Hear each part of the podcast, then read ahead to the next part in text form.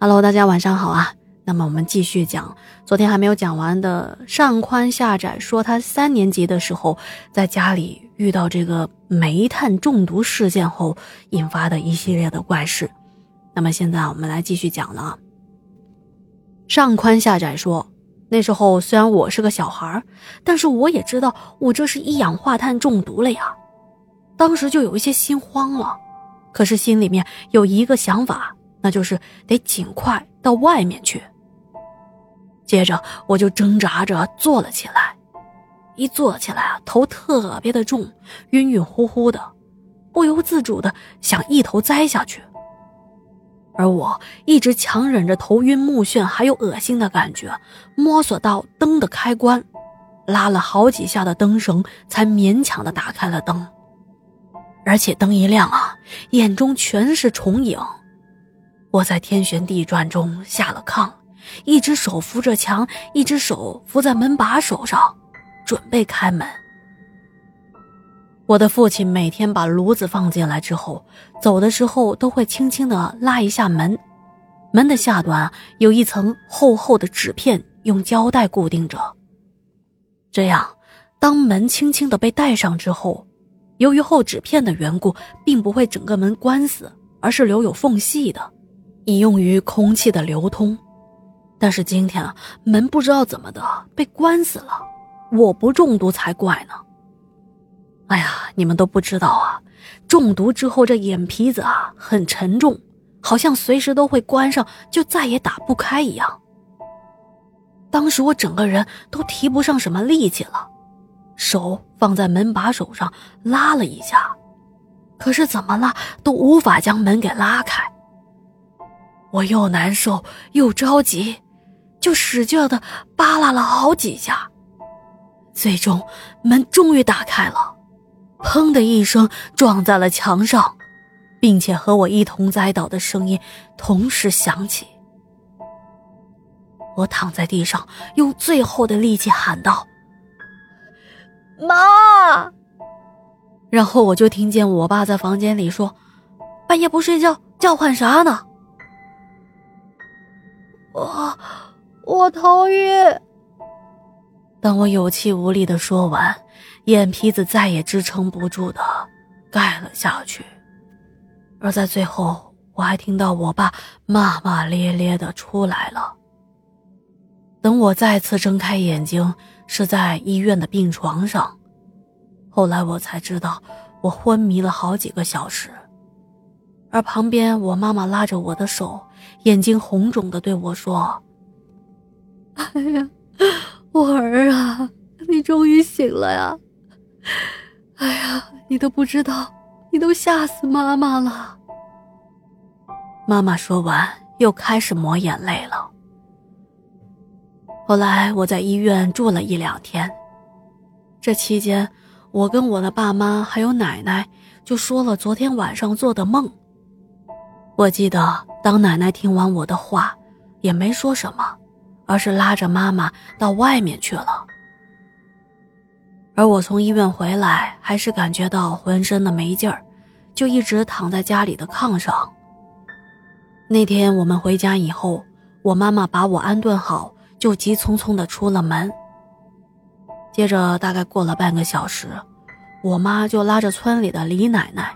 说着话，就来到了我的房间。这李奶奶呀，就是我们这的大神儿，啊，大家也知道是什么意思啊。进了门之后，李奶奶上下的打量了我，又详细的问我做梦的内容。接着，她听完之后，笑呵呵的对我妈说：“啊，没事儿，没事儿，在医院不也看过了吗？不也没什么事儿，出来了吗？”我一会儿啊，帮他收收魂儿就好了，放心吧啊。我记得，当时李奶奶叫我跟着她来到厨房，让我站在了厨房的锅灶旁边，她对我相对而立，而我妈妈就站在厨房的门口。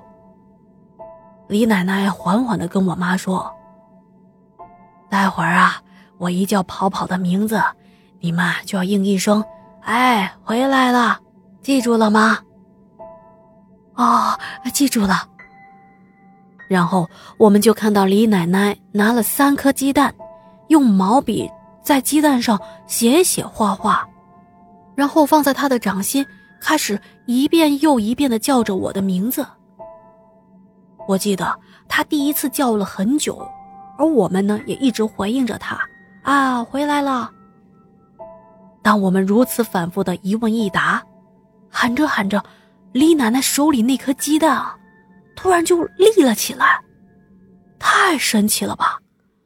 然后李奶奶擦了擦额头上的汗，说：“啊，这第一个魂儿啊叫回来了，那后面的两个魂儿就好叫了呀。”然后他就换了第二个鸡蛋，这一次没叫几声呢，那鸡蛋也立了起来。紧接着又换第三个鸡蛋。第三个鸡蛋叫了一声，就立起来了。李奶奶让我妈把这三个鸡蛋每天蒸一个，让我吃掉。我隐约记得，好像还有三个绿苹果，苹果上也是被李奶奶用毛笔上写了一些什么东西。但是李奶奶那个毛笔啊，没有蘸任何的颜料，所以写了什么我们也不知道。我记得那苹果也是一天吃一个。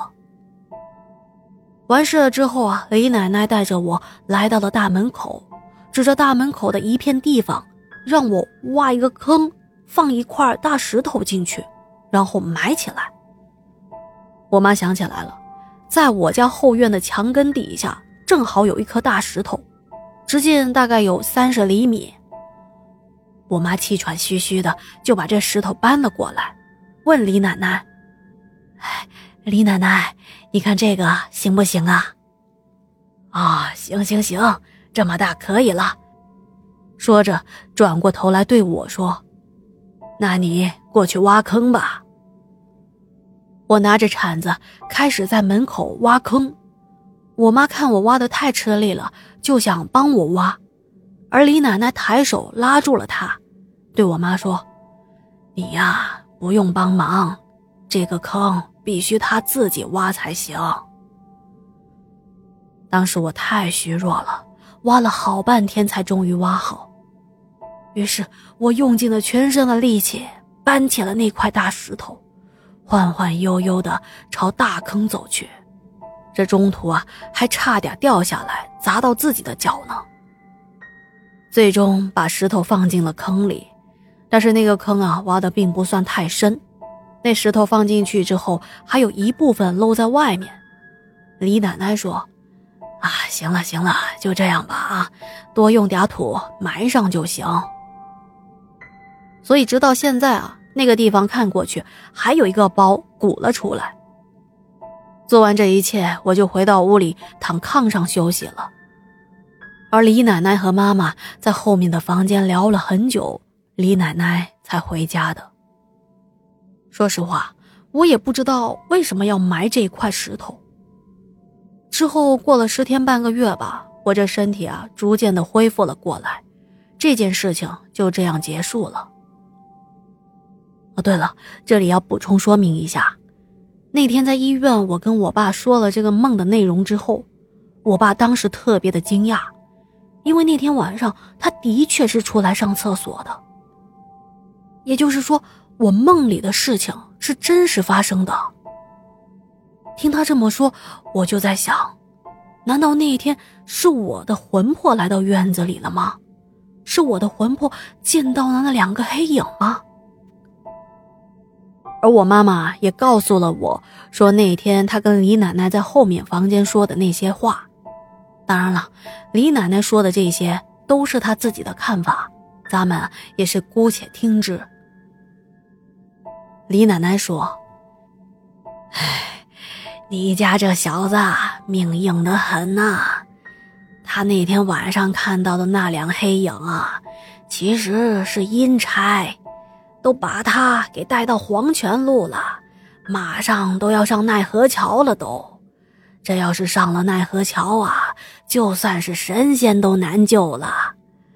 不过也算是有惊无险。”从那野狗岭窜出来的那条狗，应该是跟这小子有什么渊源，他这才在鬼门关里走了这么一遭就回来啦。听完我妈跟我说的这些，我们都是一脸的不可置信。其实那天晚上梦到的那条狗，我回忆起来了。那只狗是我小时候的伙伴，叫大黄。